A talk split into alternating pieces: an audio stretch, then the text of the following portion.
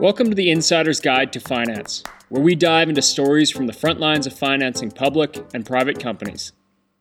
I host seasoned CEOs, fund managers, bankers, brokers, and business experts who will answer your questions about how to properly engage investors, finance opportunities, and build outstanding success stories.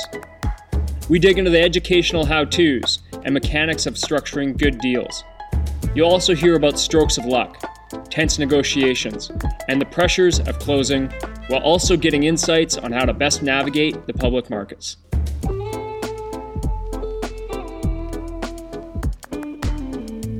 Welcome back to the Insider's Guide to Finance. In today's episode, we have the high energy, best selling author Oren Klaff. Oren has gone and raised hundreds of millions of dollars in capital for companies of various sizes and has strong opinions on how it needs to be done. Oren's best selling book, Pitch Anything, has sold over a million copies and is one of the only books that I've seen that weaves concepts of strategy and neuroscience into raising capital. It also leads into his latest book, Flip the Script. A key takeaway from Oren is that raising money is not about selling your deal, it is about attracting capital. He also makes the point that when you're raising money, you need to pitch with the goal of answering objections as soon as possible. He goes on to make the point that pitching an investor is not a collaborative discovery with your audience. The reality is is that in the time you are allotted, you better nail the points that they need to hear and do it with the confidence that is worth you getting another meeting. What I like about this interview is that Oren gets down into the details of what investors, like VCs and PE investors or private equity investors, are looking for. It's like a key or a code. A key takeaway is that you need to be brief and only hit the key points they care about. One example we dive into is the roller coaster of Casper mattresses. They reached a billion dollar private valuation, only to fall hard into their public valuation, which is now around a quarter billion. $750 million less than their final financing as a private co. We discuss how they get there. Oren's perspectives are fitting and applicable, especially when it comes to how you're positioning yourself when raising capital. This is a great episode, and given recent economic circumstances, I'd happily argue that this is even more applicable now. So enjoy the show.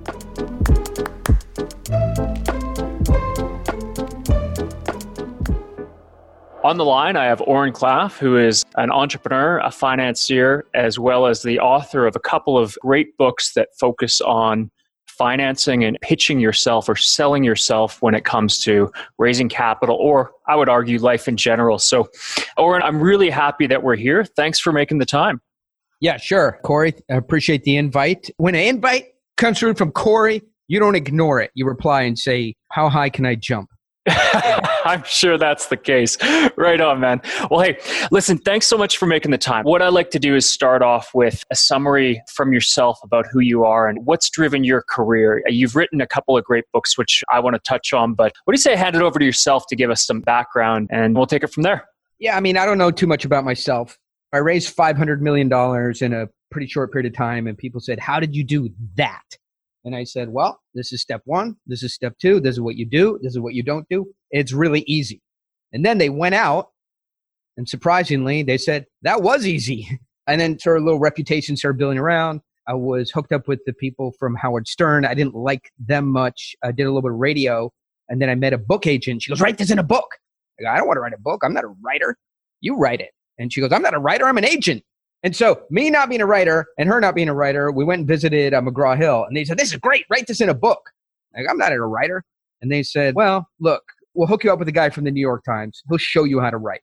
And so I started working with him. Except he couldn't handle my bad language because if you work in finance, you're going to hear some bad language. So he was not Protestant. So he couldn't handle the bad language, and he quit. But I had a book contract, so I wrote the book, published the book, the book was called Pitch Anything, and it sold a million copies with no marketing. It is the definitive must read manual, Wall Street, Silicon Valley, wherever you are, for how to raise capital, talk to money, plug in to the capital markets. So that's about as much as I know.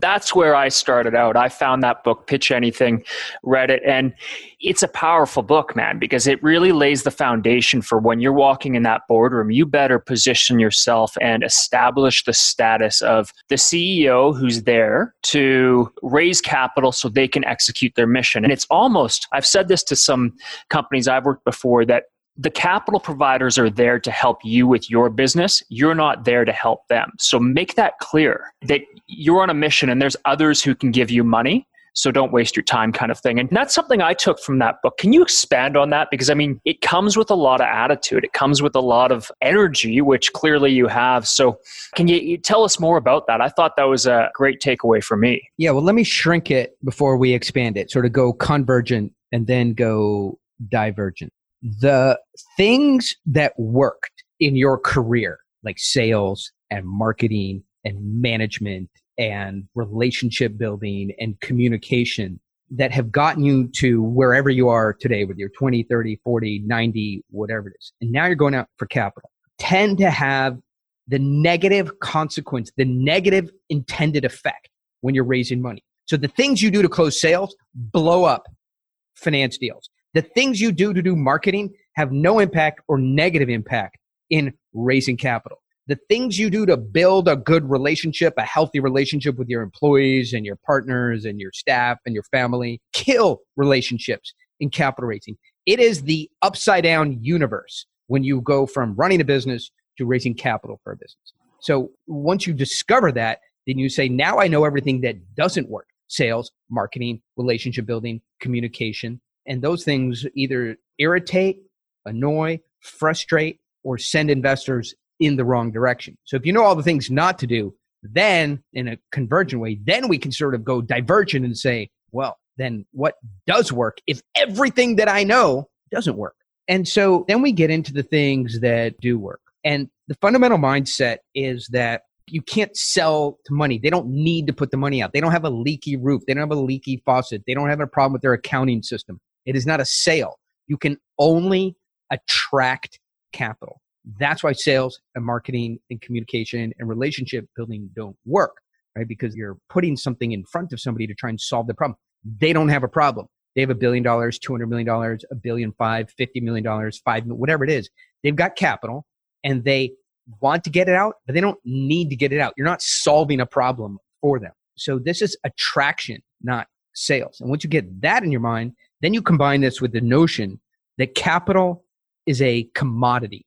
It's available anywhere.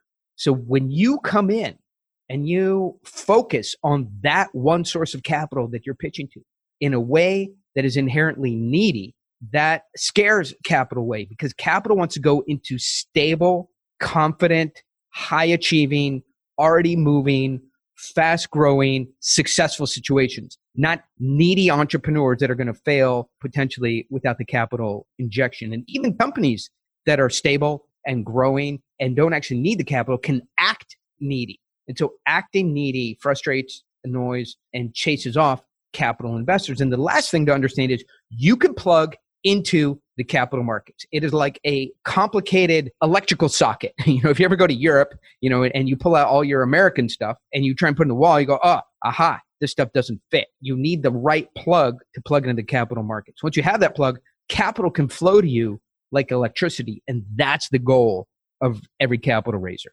is to go out, plug into the capital markets and attract capital and let capital flow to you. You don't go out and close a deal to get capital. It's not a sale that you close. So those are some of the mindsets. I don't do a lot of mindset stuff, but those are some of the mindsets that need to be baked into your approach to raising money or working with finance in any way.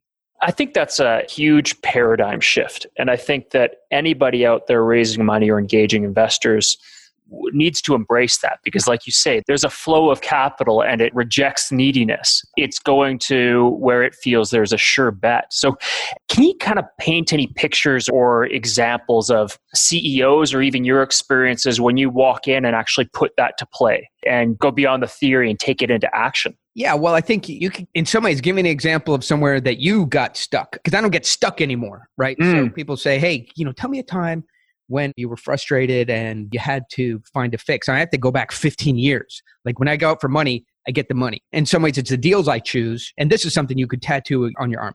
Capital flows to good deals, right? And so when you have a good deal and you're in the right market or you've created the right capital market, the capital will flow to you. But I worked on a, an Uber like deal, Uber for women by women. And so it's a problem, right? When you have women late at night calling up Uber, they don't know who they're going to get.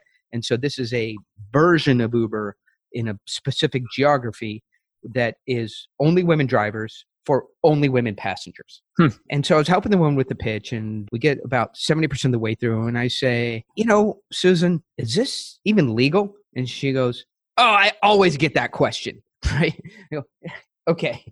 I've been thinking about it for 10 minutes, and it's sort of been distracting me from hearing the financials and the big idea and the problem, the solution, how you do it, and your technology. I'm just thinking, is this even legal? You need to move the obvious objections that you're going to get into the presentation. Mm. And that's how it's so different from sales. In sales, you sort of present the product, you get the objections, and the objections are the opportunity to talk about the product and customize the product and build the relationship with the buyer. In finance, there's no relationship with the buyer. The buyer needs to understand what it is, the big idea, how the markets are changing, why the markets are changing in the direction of what you do, what your solution is, how it works, the value proposition, the key assumptions you've made, the ROI in the product, the value proposition, who the team is. They need to get to the end of your presentation and not have objections, not have fundamental questions, right? In finance, there's not this Q&A period where there's the buyer or the investor trying to solve misunderstandings. The end of the presentation is thank you. We have a question or we want to make a correlation or we want to test this assumption. Okay, now leave.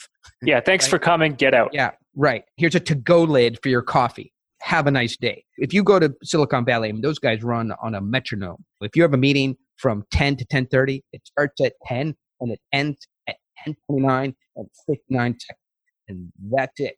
There isn't this delightful relationship, problem solving, discovery, let me apply my solution to your problem kind of thing that most business people are used to. So if there's questions, something is wrong. So that's a good example. You know, I said, Hey, Susan, what other questions do you get? And she goes, Oh, we get this long list of questions after every presentation. No, those are things that need to be baked into the structure of the presentation. What is that structure? It's pretty easy for most finance products. This is the crux of it. It's straight up you're pitching, you say, here's our problem, here's the solution. And I bet you're thinking, is this legal? And actually just hitting them, cutting their objection off at the knees right there and moving on. And you're expediting their understanding and demonstrating really your value, is what I'm hearing. One way that I think about it is for those people who are veterans of pitching venture capital or private equity, especially private equity. You walk in a room, you get a bunch of 35 year olds, one 48 year old with a bunch of Moleskine notebooks, red and black notebooks, and fountain pens, and they're listening to you. And they're listening, and you're making your jokes, and you're talking about your product and your features and your solution and your growth and your SaaS and your information integration and your team and everything like that. And they're sitting there listening. Then every once in a while, they grab their pen and write something in their Moleskine notebook, put their pen back down, lean back, continue listening. The reality is, there's only seven things they want to know out of mm. that entire presentation. You got to have the right things in the right order, in the right amount of detail. It's very likely that the 60 minute meeting or presentation that you have can be done in 12 minutes, to 13 minutes. We're not looking for color. I've worked on 5,000 presentations. I'll see a thousand presentations for money a year. And of the hundreds I work on during the year, the first thing I do is throw out 70% of it.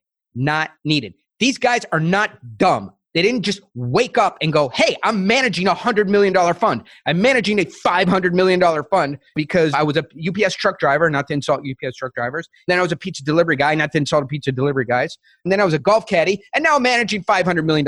That's not how it works. They have seen thousands of presentations. Oh, you have a ventilator that hospitals use that uses mercury switch and has a slightly better life expectancy ratio in the market of ventilators and we're a healthcare investment firm. Got it. I don't need 35 minutes on it. It's what are the salient details that really matter to making a finance decision about your project. That's the pitch. The other stuff is coloring book material that is usually not needed. These guys are smart. They've seen this before. You're very likely haven't invented nuclear fusion right? They understand your space. They understand what an innovation is. They understand what intellectual property is. They understand the business model. They understand the metrics. And they're just trying to figure out how close to the last 50 deals that were done in your industry, in your space, how close is this to the ones that worked out, right? Say 50 deals were done and 30 didn't work and 20 worked and 10 were successful. How close are you to the 10 that were successful? That's what they're writing in that Moleskine notebook, right? Not well spoken, great story, like the slide, seems like a good company, lots of logos from customers, work really hard, worked on my. They're not writing any of that stuff down. They're looking for the matches financially, mathematically, objectively, quantitatively to the deals that worked out.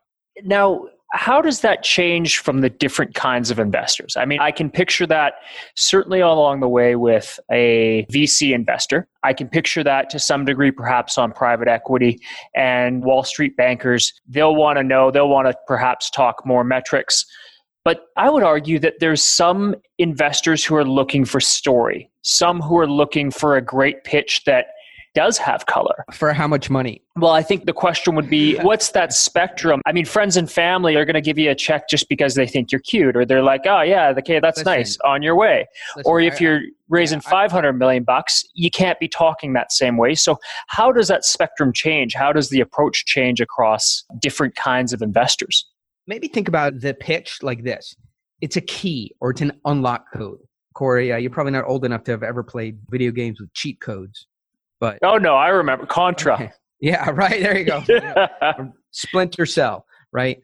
Metal Gear Solid. You know, had cheat codes: up, left, triangle, circle, hold down two seconds. You know, snap your knees together and press the red square, and you get another three lives. You are yep. looking for that code, right? And it exists for every kind of investor.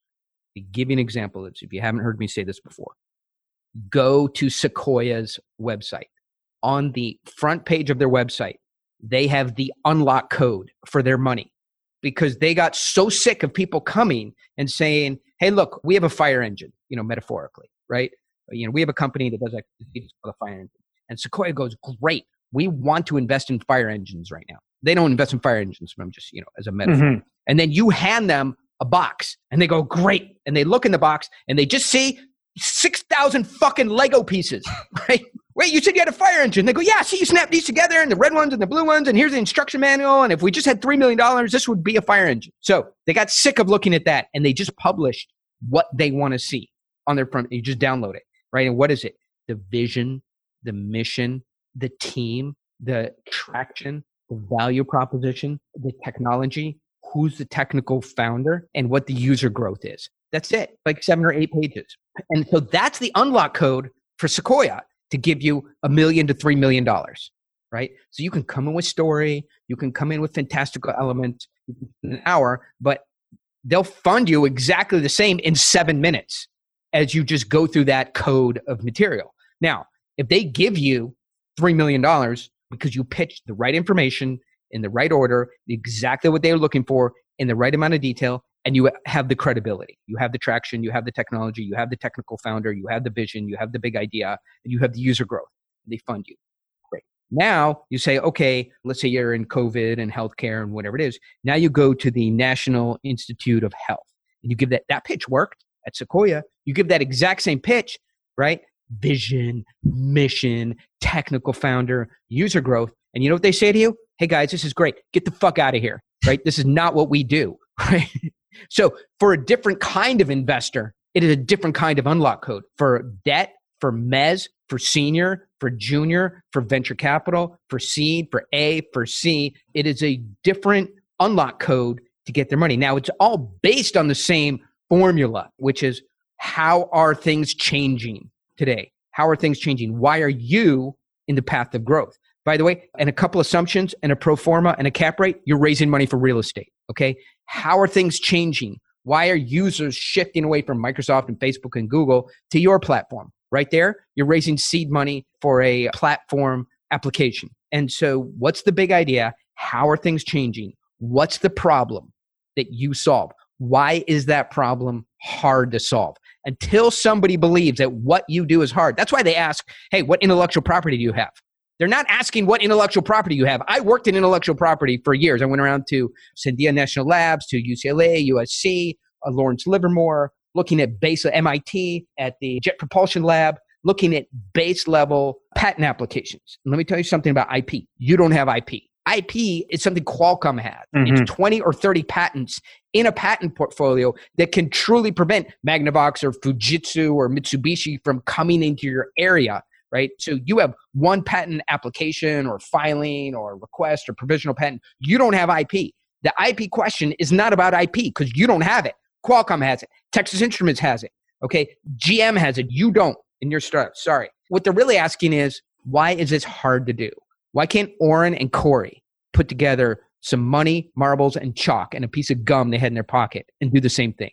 That's what they're asking. You know, it does remind me, and I've seen those pitches, right? Where somebody comes in, they're like, oh, well, and here's our IP, you know, blah, blah, we've got a patent and we're doing that. And it's like, you've got a patent and no money to defend it. So you really have nothing there. I think you need to reposition how you present that. Yeah. I mean, do not come to me with your provisional patent filing or one patent. Again, I worked for years in IP. You can nod to it and you say, hey, look, we're starting to work on some defensibility. If you're familiar with Casper, Casper was going out at a billion and five. Once they filed and investors understood, oh, you have no IP. You buy these beds from the same place that every other online place that buys beds from, and you sew your label on it. Boom, 1.5 billion to 500 million. So if you want a 75% reduction in your pricing or your valuation, sell people that you have IP and then and sure they'll give you an LOI and I want to come back to LOIs. You know, they give you an LOI or talk to you about doing a deal, but when they actually put diligence on it and an analyst on it, it shows up that you have a provisional patent filed or a patent, all that valuation is going to go away. And look, a lot of people in finance think the goal is to get an LOI. I worked in a shop, we gave out LOIs like candy bars at Halloween right? You want an LOI? Sure, we'll give you an LOI, hmm. right? 200 million, 250 million, 150 million, 500 million. We don't care. Here's an LOI because we still got to do diligence. We still have to price the deal correctly. You want an LOI? We'll give you an LOI, lock up the deal, and then start working on pricing. So the goal is not to get an investor to say, I'm interested. The goal is not to get an investor to give you an LOI. It's not to get an investor to, to value your IP highly or be very excited about your deal. The goal is to find an investor that you can close with and that you can live with and that's finance. So even the pitch, getting an investor, finding an investor, communicating the investor, getting the investor interested, that might be 40 or 45 or 55% of their journey. Will that guy close? Will that guy retrade you? Will that guy stretch you out so you have to close with him at a lower price than you ever envisioned taking? And can you live with that guy for five years? That's the other half of the deal. And mm. so hmm. this is why finance is hard. You know, we're an investment bank and we get a lot of do-it-yourselfers come in. How hard is it to raise $10 million? Oh, it's not hard to raise $10 million. You can do that yourself. Go do it. But you don't need us to raise the money. You need us to raise the money correctly, to bring the right investors to the company so the money actually closes when you need it. So the terms at which you raise the money, when COVID comes along or 2008 comes along or you get sick comes along or competition comes along or whatever, they're not pulling out the contract and you miss some of your targets, and we have some companies like this, you miss your targets and they're ratcheting up, they're getting yep. back pieces of the company, they're kicking you out of the company, out of the CEO position, off the board. You know, you've been running the company for seven, eight, 10, 12 years. You know, all the employees love you, the customers love you. You miss some numbers, you're terminated, and you're now the marketing manager at the company you started. Then you find out why investment banks exist. Stop that from happening. Hmm. That's the biggest pitch I've ever heard for why to use an investment banker. Look, and in some parts of the market, and probably a lot of people listening to this, sorry to cut you off, Cory, an investment banker or a broker or intermediary isn't appropriate. And if you hire me, you can come say, hey, we'll pay your $250,000 fee. You go raise us $15 million in venture capital. My answer to that is no. Why? Not that I can't do it. The venture capital won't pay me a fee.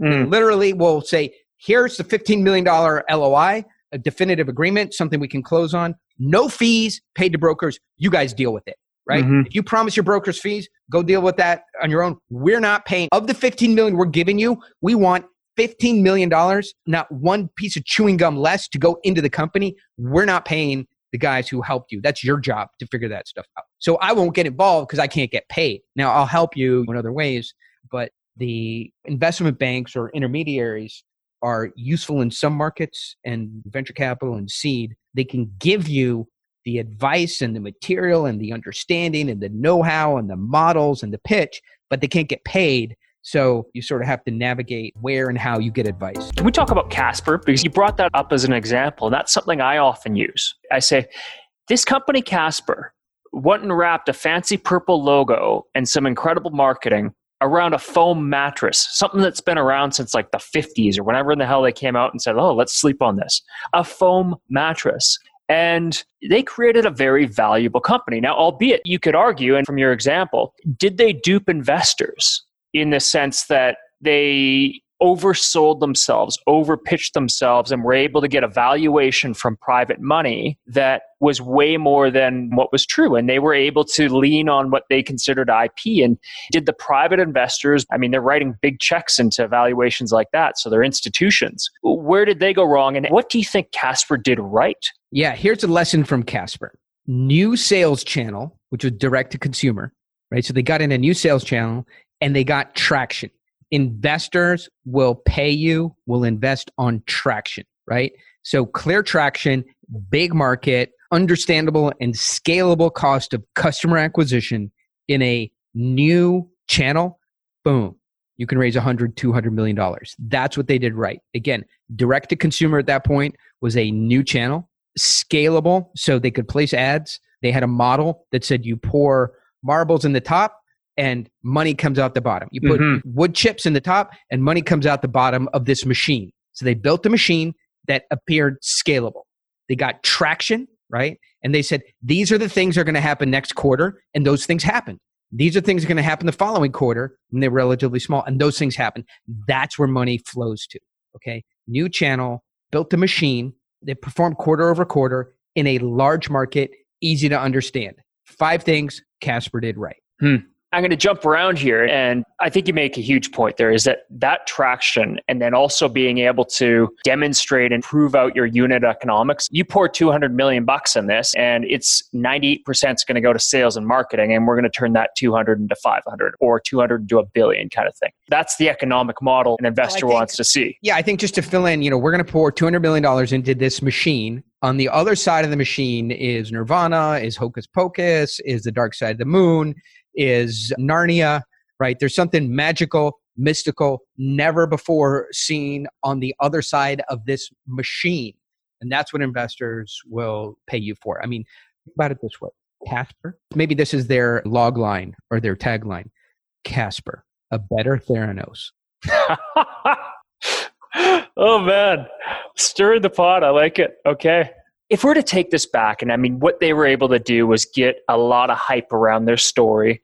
They were able to raise a lot of money, and there was Narnia behind the economics as well. When a CEO and their management team goes in to raise money and they do a good pitch, the investors are interested, and they say, hey, Kate, we'll follow up how do you start to build tension and how do you maintain that relationship so you actually get your term sheets and you actually get yourself into diligence? And if you're really good, you actually get yourself into a bidding war where you've got two VCs or two financiers looking to bid you up and put money into you. How do you build that kind of momentum yeah. in your financing? I mean, listen, for most of the ding dongs on this podcast, including me and you, okay, a bidding war is not going to happen today, right? COVID.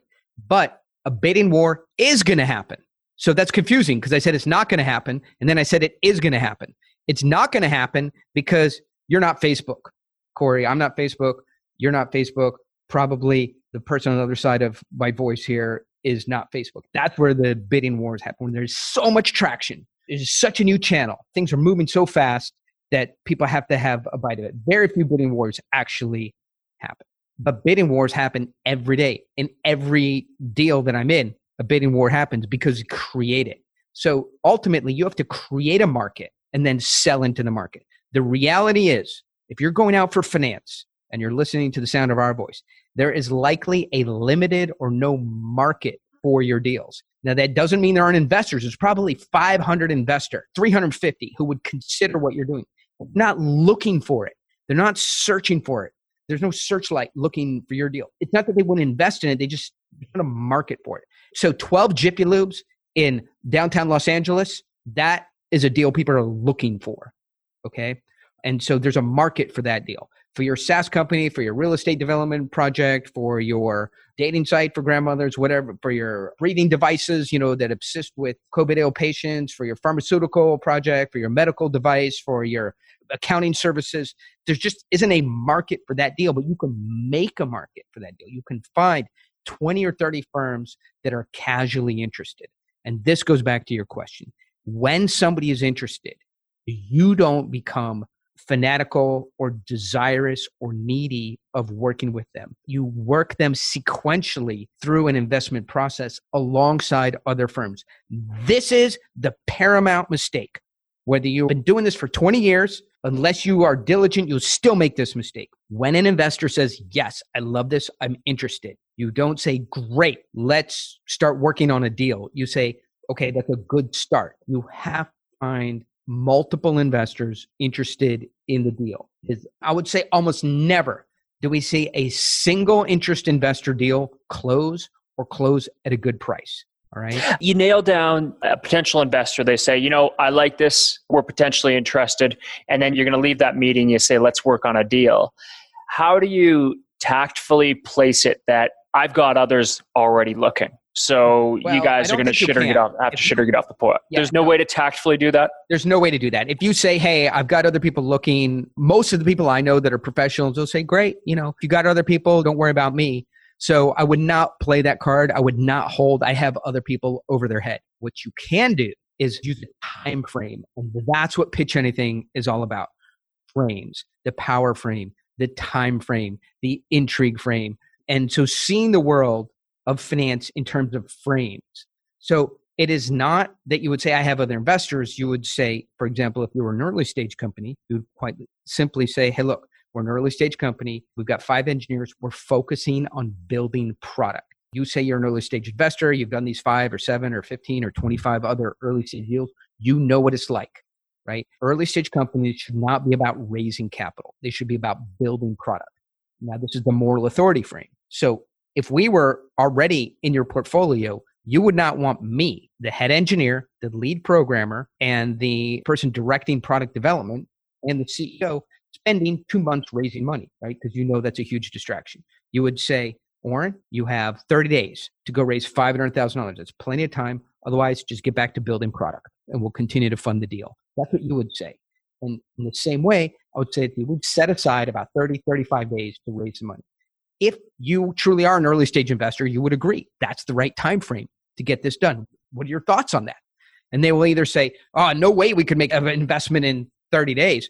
Okay, then you aren't an early stage investor. I don't know what you are, but you're confusing me. That's the moral authority frame. That's time frame. That's breaking the power frame, right? And so these are ways to clearly, honestly, with your value system, with integrity, communicate to an investor that you have other options certainly without saying i have other options mm-hmm. make it about the time frame you know that brings me to another point that i really enjoyed about the book pitch anything was i think you're a pioneer of this of weaving aspects of neuroscience into actual capital market strategy and I think when you talk about that framing, and it is part of that, it's part of how does the brain work and how do you leverage the aspects of even social dynamics to stay within your integrity, but also demonstrate or lever your control.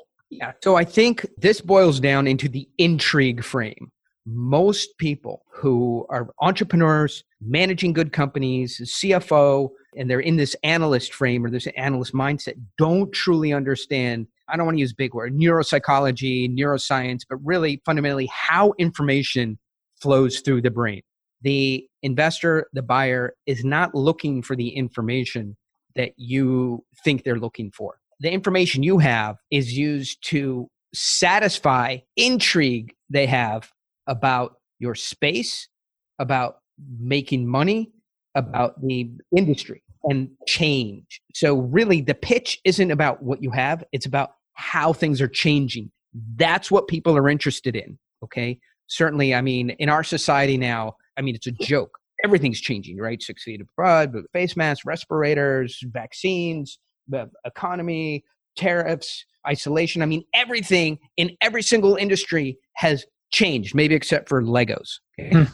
That's what they're interested in. intrigue. That's what gets people's attention. That is what makes people want to invest. The information you have does not make them want to invest. That's how information gets to the mind. The information you have about your company, about your financial model, about your traction, about your growth, about the capital, about the use of funds, how you're going to use the money, how you're going to grow the company, what your pro forma is, your exit strategy, all that is to satisfy the intrigue of the investor about what's changing and problems that have come up recently and how hard how hard it is to solve those problems. So the step 1 in the pitch is to intrigue people about those things. Then the things you have in the pitch satisfy the intrigue from the investor, and that's how you get to the money. Starting out by saying, We have, our customers are, this is our product, this is our value proposition. Most of those deals don't get funded because they don't trigger the neuroscience, neuropsychology, the psychology, the desire and the wanting of the investor for that information. It just gives them the information. I would sum it up like this, and this is what Pitch Anything, the book, really breaks down. People want what they can't have. People chase that which moves away from them, and people only value that which they pay for. And when you bake that into your presentation, into your pitch, into your meeting, into your deal, any size fan, $500,000 to $50 million to $500 million, 500 billion, doesn't matter. When you bake that notion and people want what they can't have, people chase that which moves away from them, people only value that which they pay for, then you can start moving towards a deal. Man, what a mantra. What a mantra. And I do want to be respectful of your time as well. And I think instead of asking another question on that, I think we should probably wrap it up with that. I wish we could fast forward that to the beginning of this, but I will make mention of it in the intro. You also have another book, Flip the Script, which came out in, I think, the latter part of 2019. It's sales focused, but I think it builds off a lot of what you've done in Pitch Anything or what you wrote about in Pitch Anything. Where else can the listeners follow your work and yeah, any final I mean, thoughts for them? Both those books get pitch anything it shows you what's possible. You read that book your eyes will open. You go i did not know this was possible. I didn't know this world and this approach existed. Then you move into flip the script and those are scripts how to do the things that your eyes have just been open to are possible. So pitch anything possibilities of what you can actually accomplish skills and the company you already have. Flip the script exact scripts to use how to do those things. They belong together Awesome. Oren, thanks so much for your time, man. It's been a lot of fun. Thanks, Cory. I really appreciate it. Very nice questions. Thanks for listening to this episode of The Insider's Guide to Finance. If you enjoyed what you heard, please share this with your friends and colleagues so they can benefit as well. You can also subscribe and leave a review on iTunes or the Play Store. Your support there is really appreciated. For future episodes, if there's a question, topic, or specific person you'd like me to interview, feel free to reach out. You can connect with me on LinkedIn or through my website at creativereturn.ca.